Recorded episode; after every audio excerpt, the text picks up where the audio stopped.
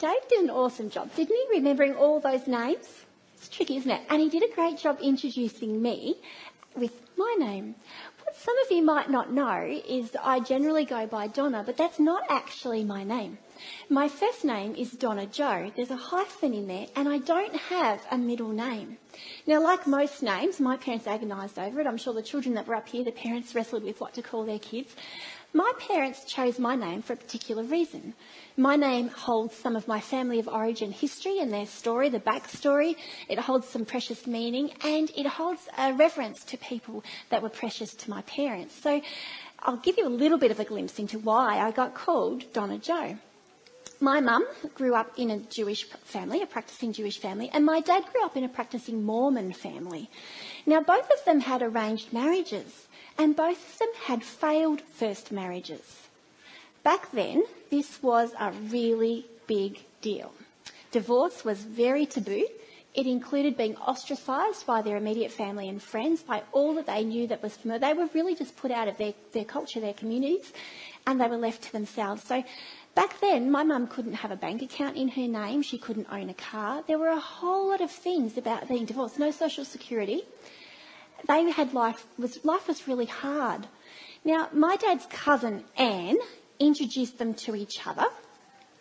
She also introduced them to Jesus, which was life changing, life changing for them. Now, in that, as they got together and got married and just started following Jesus, the only people in their world that were really supportive, encouraging, that stood behind them and cheered them on were Anne's parents. My dad's Uncle Don and Auntie Jo. Did you get it? Can you see what my parents did there? Donna Joe. Now, along with that, as you know, just happens to be, Donna means woman and Joe means God is gracious. So my parents, in their newfound faith in life that was very hard, decided to call me a woman who God is gracious to. And I'm really grateful for that now. As a kid, maybe not so much. It was really hard to go around. Anyone else grew up with Petticoat Junction and all of that? oh it was really hard. Now you might wonder, why would I tell you all of that? That my name is Donna Joe. I tell you because we're starting a new series, Name Above All Names. Now, we might call God a whole lot of things, a lot of titles normally, but he actually has a name. A name that he didn't reveal for quite a long time. A name that he revealed to one person in a conversation. And we're going to learn a bit, a bit more about that this morning. So I talked about titles. When we read, so the Bible starts with Genesis 1 1. In the beginning, God. God created the heavens and the earth. Now, that word that we see in our Bibles as God is Elohim. Now, El is the root word for God. Eloah is singular. Elohim is plural. How beautifully does that tell us about the God who is one, but also is the God who is three, who created the heavens and the earth? Isn't that lovely? But it's a title, it's not his name. It's like you could call me woman. I am a woman, but it's not my name. Another title that we'll come across in scripture quite a lot is Adon or Adonai. Now that could be translated as Lord or King or Master. It could be a governor. It could even be a shepherd over his sheep. It's somebody who is in charge. Now that's a great title for God because he is in charge. He is the King of Kings. So often we'll see Adon or Adonai in Scripture. But again, it's not his name. The other thing that we might see sometimes is the word Hashem. Now, forgive me, all those fluent in Hebrew, for my very bad accent. It's a very Australian twang with no in there. But Hashem is the name. The name. The name that's too precious to say. The name. We'll also see that. But it's not God's name. It's not his name. It's just a title. So all of these words we come across throughout Scripture, but they're not God's name. Aren't you curious now to know what his name is? Yeah, hopefully you are. You probably already do. I might have just been preaching to those who already know. In Exodus 3, as we come to this story of Moses meeting God, we get this beautiful story. Now, as I said before, God hasn't already revealed his name to anyone up until this point. Now, in this story, we see Moses being invited into relationship with God. We see him wrestle with that, protest about something, and, and have a bit of a hissy fit. But in that, he pushes back into God and he says, What's your name? And that's where God reveals his name. And Moses records it for us as four letters. Now we get four consonants because the Hebrew doesn't record written vowels. So we've got four consonants. Now I love this. Luke's so great. When he made the slides, Hebrew is read right to left. And we read left to right. So he, Luke's lined them up right to left. Isn't he great? So now these Hebrew letters, and again I haven't got happening, are Yod, He, Wa, and He. But there's lots of in there that I'm not saying properly. Now those four letters are very precious and they make up God's name. The problem we have is that without the vowels, the pronunciation was a mystery. So the first people that said it would have known how to say it, but over the centuries, as the Hebrew scribes continued to um, make scrolls and write down the stories, the name became so precious that nobody wanted to say it. So they came up with a visual cue of writing in either Adon or another one of God's titles above or below or beside as a visual cue to remind the reader not to say these four letters. They were too sacred. But in the confusion, as Christian scholars came along, not knowing that these were visual cues, started to add letters in, and we lost the, the correct pronunciation. But the, the best way we can say it now, the most accurate way we believe it would, be, would have been said from all the thousands of years of scholarly research is that we would say it Yahweh. That's how we would pronounce God's name today. All of that, the most important thing to note is that when you see other titles for God in the Bible, you'll see maybe a capital L, but lowercase O R D. But whenever you see Yahweh, when you see it written in the Bible, you won't necessarily always see it as Yahweh. What you'll see is capital L, capital O, capital R, capital D. Often the L will be a slightly larger font. But that's the clue. When you're reading and you see that, it's actually God's proper name. It's Yahweh. And I think that's pretty cool. So as you read through, you'll start to pick up and you'll go, oh, that's Yahweh, not just Lord as in Adon or Adonai. Now, Hebrew, along with having no vowels, is a very picturesque language, and it's important for us to know that the same way Mandarin is. Each, each uh, letter will stand for a picture or an image, and we'd say image speaks a thousand words. So, tied up in this is a lot of information that we can sometimes very easily miss. Again, there's so much mystery here. As much as we've had thousands of years of wrestling with what this means, this is still humans' best guess. I know because the sum of it is too big for us to nail down. It's like trying to hold water. But those four letters can best be transliterated as to be, to exist, to cause, to become, to come to pass. And together, we put them together and we get I am who I am, I will be who I will be, or I am what I am, or I will be what I will be. There is still mystery in that. Very hard to explain. But the idea behind it all is that God, our God, Yahweh, is completely self existent. That He is what He does and does what He is. That He doesn't depend on anyone or anything. He simply is. And He has a name. And He invites us to come in to know Him, to have a relationship with Him, to come closer, to learn more, to know him by his actions and to know him by his name. You and I, we might act kindly, but we're not kindness. God, if he acts kindly, it's because he is kindness. If he acts lovingly, it's because he is love. If he acts justly, it's because he is justice. Do you see what I'm saying? Yeah. As we move through our series over the next few weeks, what we're going to discover is that other people have given God names through the characters traits that he's displayed, through his actions, how they've encountered him, what's his response to them looked like, and they've named him for that. Because God is what he does. But today, as we open up God's word together, I really want you to see that God's name is revealed to us in a story because he's a personal God. that we get a lot of information out of the story about who he is because of what he does and what he's like. And we're going to explore the story together. So if you have your Bibles or a device, we're going to start in Exodus 3, verse 1, and read through the first few verses together up to 6. Then we'll pause and have a chat, and then we're going to skip a couple and head back in. So let's have a look together. If you've got a Bible or a device, if not, it will be on the screens. So let's start with chapter 3, verse 1.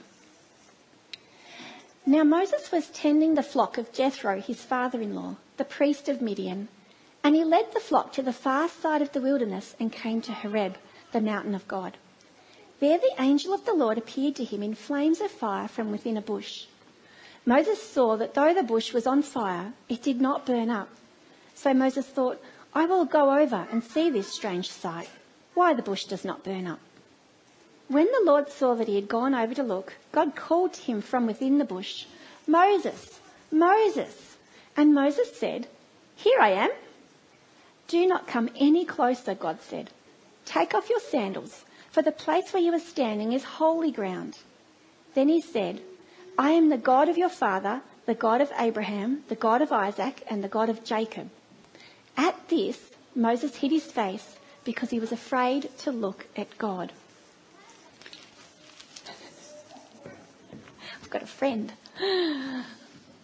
I want you to just pause there with me for a second. There's so much happening here. Now, if you haven't followed the story so far from when we started in Genesis 1 1, a lot has happened. If you're not familiar, a really quick recap will be to go back and just read Exodus 1 and 2. It'll at least give you the heads up on who Moses is and why he's in the backside of the desert. That's probably really helpful. But Moses, we find him. He's in the wilderness. He's working. It's an ordinary day.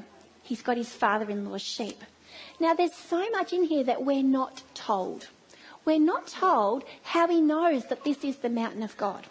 Now, some of your Bibles will say Sinai, some of them will say Horeb, same place. A really significant spot of ground.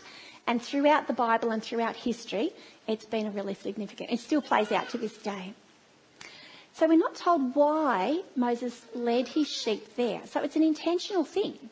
He didn't follow his sheep. He led the sheep there. We don't know why, and we don't know how he knew that that's what it was.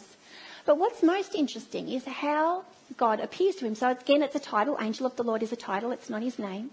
We don't know uh, why he's chosen to use that title, but he has.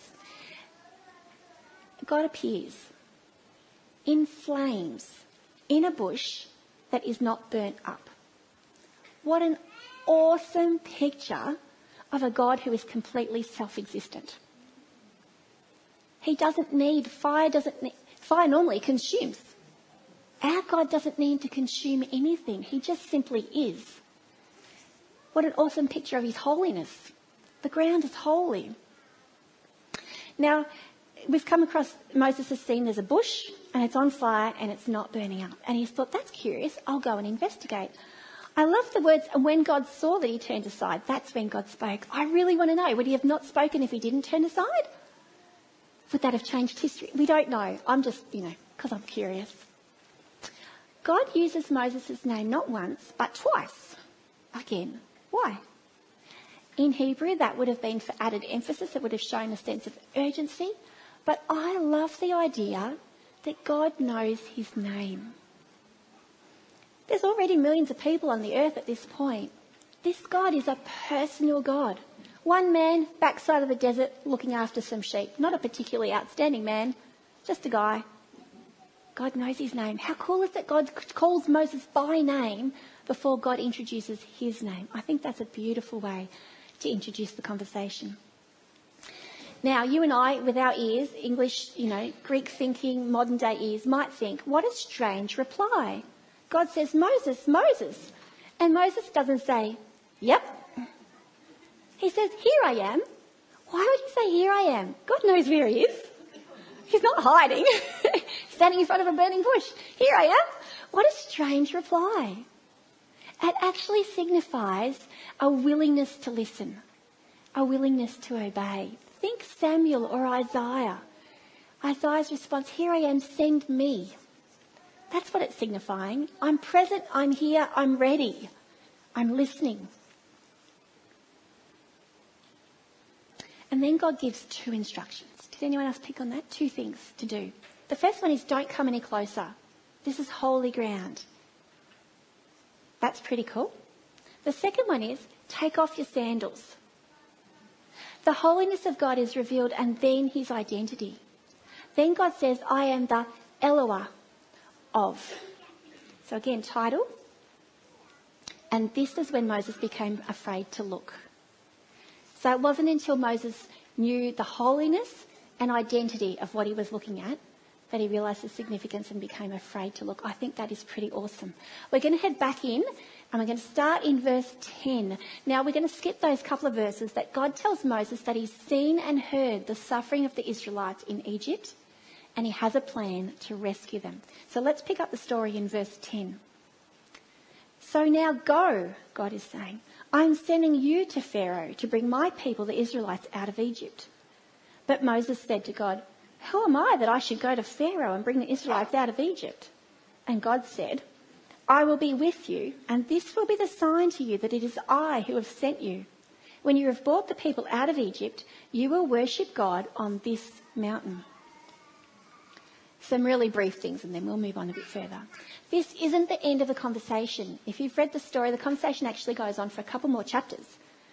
God's already said, I've seen and heard, now you know, now go. God's plan to free the Israelites from slavery involves Moses. Moses doesn't feel capable, and in fact, humanly speaking, is not. He's absolutely not capable. But God's statement, I will be with you, makes all of Moses' abilities or inabilities completely irrelevant. And God's sign that he is who he says he is isn't going to be evident until long after Moses' obedience. That's pretty cool, isn't it? The way Moses is going to know that this was God is that there's now going to be a couple of million people worshipping in the same spot Moses is right now. And he won't know that it was God until then. That's pretty awesome. Let's read on. Verse 13. Moses said to God, Suppose I go to the Israelites and say to them, the God of your fathers has sent me to you. And they ask me, What is his name? Then what shall I tell them? God said to Moses, I am who I am. This is what you are to say to the Israelites I am has sent me to you. God also said to Moses, Say to the Israelites, The Lord, the God of your fathers, the God of Abraham, the God of Isaac, and the God of Jacob, has sent me to you. This is my name forever the name you shall call me from generation to generation. And I'm going to stop there. Moses wonders if people will ask the name of God. Again, not an unusual question. Very polytheistic society. God hasn't been seen or heard from for about 400 years. Not an unusual question. What's your name? Remember, God has already described himself as Eloah, the God of. God waited until this point in history to reveal his name. If we turned over the page and read from Exodus 6 verses 2 and 3, we would read, God also said to Moses, I am the Lord, Yahweh. I appeared to Abraham, to Isaac, to Jacob as God Almighty, El Shaddai, God Almighty.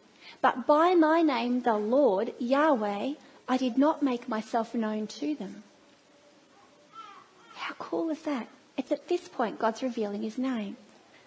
Moses wanted to know more. It's not just the God of your fathers is sending you. He's like, I want to know more than just that. What's your name? If you're ever going to be pushy about something in life, this is the thing to be pushy about. Wanting more of God. I love the fact God didn't rebuke him. Surely flames in a bush that's not burnt up, surely a voice out of the bush would be enough. But no, Moses is desperate for more. And God doesn't tell him off, God responds. God responds, Yahweh, I am who I am. And then he says, this is so cool, he even gives Moses the correct grammar. He can't say, I am, because that would be Moses speaking. So he says something else. He says, eh, yeah. He says, tell them, eh, yeah, has sent you. The I am has sent you. But with correct Hebrew grammar. That is so cool. So like God. God Yahweh was the God they'd known from the beginning, the God that had met with Abraham, with Isaac, and with Jacob. But now we know his name. This is the personal name of Israel's God. And it appears over six and a half thousand times in Scripture. That's pretty cool. It's his name forever, the name we are to call him, and it goes on from generation to generation. And each time we see it in Scripture, each time we use it, we have another opportunity to learn more about him. But from this story, what can we learn today? I think we can learn a whole heap. I'm just going to name a few, and I'm sure you will have learnt more. I've learnt that God is holy. In other words, He's set apart. He's completely other. I've learnt that He exists, and He has never not existed. That He sees human suffering and hears our prayers. That He chooses to act through people and the world He created that he has plans to redeem his people, not just to bring them out of slavery and suffering in a life apart from him, but to bring them to him, to relationship with him, to an abundant life. And I've learnt that God calls those who are willing to turn aside and listen. And he calls them into partnership with him. That he doesn't need those he's calling to be capable. His presence is enough. And I've learnt that he's not limited by time or space or location. His name is who he is. His name is Yahweh. And what an incredible privilege, what an honour it is to know his name, to use his name, to call on his name, to pray in his name. As we move through the series and we discover how other people have encountered and had God reveal himself to them, I'm hoping that God will reveal himself to us that's my prayer. That each one of us will come away from this series with a fresh revelation of who God is, how He loves us, what His call for our lives is. And that that will lead us to just more worship. That we too will be crying, Holy, Holy, Holy. We can know Him through what He does because He is what He does. But He is always Yahweh. So we've learnt all that. What do we do with it? What's it look like for us today? It's great to have head knowledge. It's always helpful when we read through scriptures, I bet next time you see God, you're going to think, which one is that? It's really cool. But what do we do with it today? I'm thinking most of us will fall into one of two camps, one or the other. For some of us, God will have given you a burning bush. What's your burning bush? Yahweh uses things in our lives to draw attention to himself. Something unusual in the ordinary life that you know is God. You know because you know because you know. That's God. What is it? Has God given you an invitation to turn aside from everyday life, to draw near to Him, to hear His voice, experience His presence, to worship, to know Him more intimately, to be known more intimately? If you're listening this morning and you know you've got a burning bush, that God has extended that invitation to come aside and draw near, not just to know about Him, but to know Him, I can't encourage you enough. Do it. Whether it's today or tomorrow, this week, over the series, do it. Push in. Ask for more. Be bold. Protest if you need to. But don't move away without doing it. There's nothing more important or precious in life than God's presence, and you won't regret it. The next part of that is if you can sit here this morning and say, I know I've been given a burning bush, my next part of that would be, have you been asked to take off your sandals? Is there something in your life that you need to fix? Do you need to offer an apology? Do you need to I don't know. What is it that you need to do? Something that's preventing you from experiencing God's holiness and worshipping. Is there something you need to repent of or to ask for forgiveness for?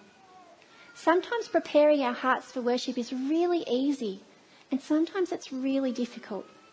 But it's always, always worth it.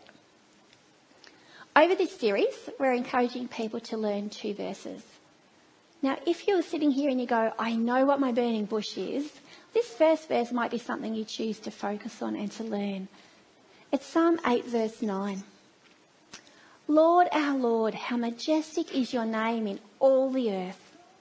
We could read that as Yahweh, our Adonai.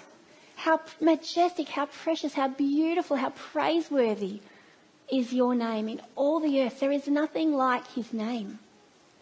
How amazing is that? You could compare it to mountains or to seas. There's nothing more beautiful or majestic than God's name. I haven't travelled very much, but I've seen pictures of something like the Grand Canyon. God's name is more majestic than anything we could picture.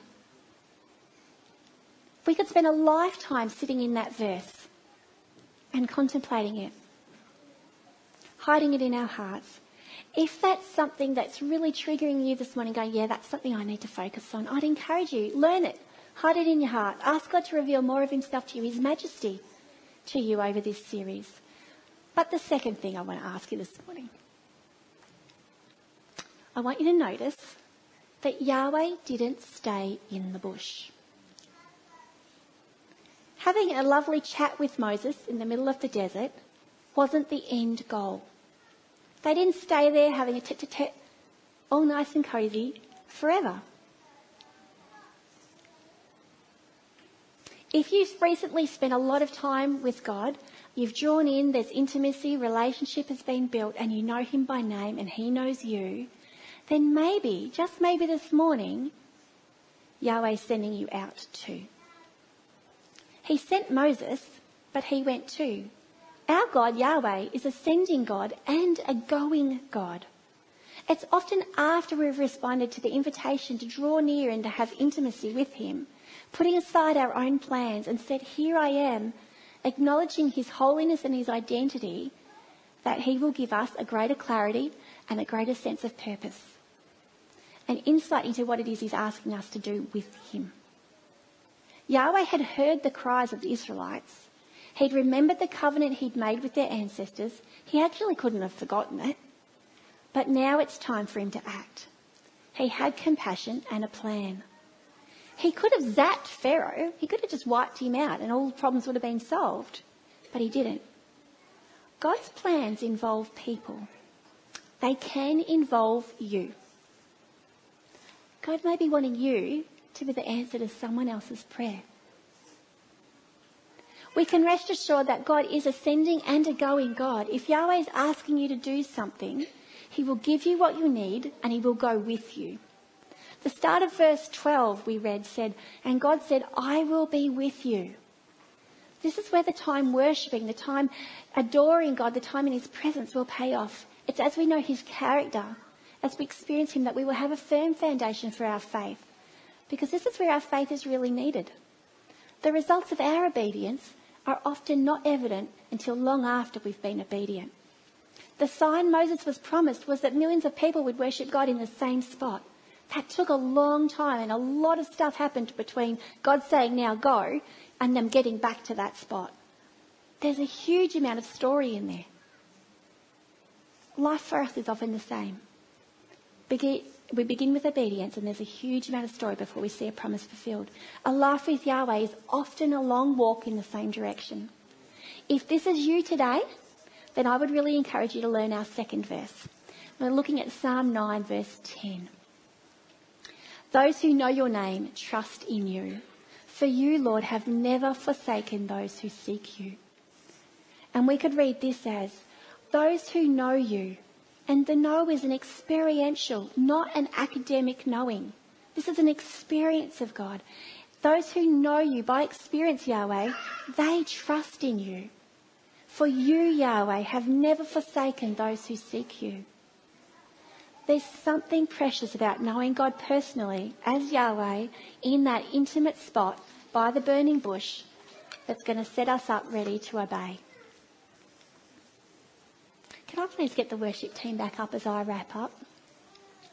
If that's you this morning, either of those groups, if you're sitting here going, I know what my burning bush is, or I know that um, God's given me something to do, tell someone. Action it. Give yourself some accountability. Make it more, whatever it looks like for you to make it easier to do. If you need to tell someone so that they can ask you, how's that going? Have you spent time with God lately? Or if they're saying, how did you do with that? That's going to help you obey, help you draw near. And I would encourage you.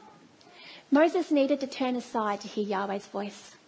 And it was in a bold response that God, bold request that God responded and revealed his name. We can correctly use Eloah, Adon, Hashem, but they're not his name. God wants us to know him as Yahweh. What a privilege. To know him more by what he does and who he is. What a privilege to call him Yahweh.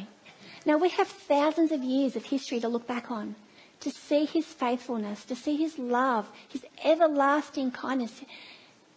We can trust him.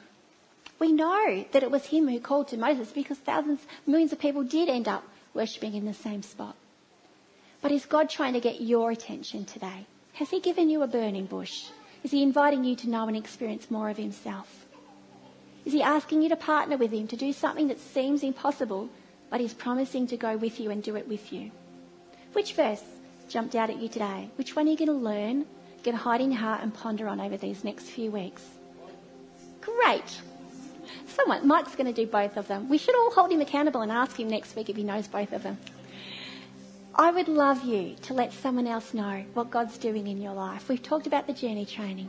There's something about doing it together. As we close, I'm going to pray. Would you close your eyes with me and we'll pray together? Yahweh, we love you. We adore you. I thank you that everyone who's here this morning has taken time out of their everyday life to draw aside and be with you. Father, would you bless us with your presence as we continue on into worship now? Father God, we, uh, we do adore you. We can't believe that we get to call you by name. What a privilege. Yahweh, over this next few weeks, would you reveal yourself to us in a fresh and new way as we draw near to you? Father, would you give us a glimpse of who you are, how much you love us, what intimacy and relationship with you looks like, the joy and the peace and the comfort that comes out of spending time with you. Father, would you fill us up until our cups are overflowing so that we can flow on to others and be a blessing wherever you've put us. Father, if you're drawing us in so that you can send us out, would you make your instructions so clear? Would you give us confirmation that this is your voice? Father, would you help us to obey you with whatever that looks like, even if it seems impossible? Father, you are ascending and a going God, and we thank you for that. Yahweh, you are holy. You are self existent. You are the I am who I am, I am. And Father, we just struggle to put that into words, but we worship you in the mystery of it. We love you, Lord, and we commit all this week to you. We commit this song to you as we pour out our hearts in worship and we praise your name. Thank you, Yahweh. Amen.